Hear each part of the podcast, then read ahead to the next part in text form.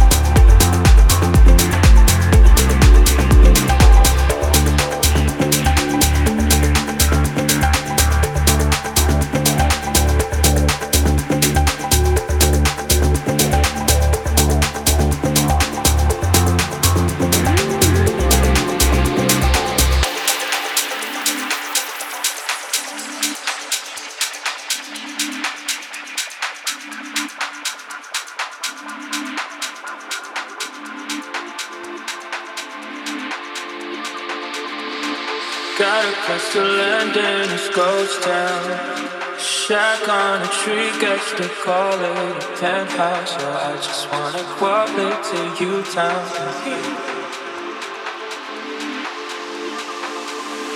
Sky looks solid gold, it's committed. I'll treat your favorite jokes as committed gold.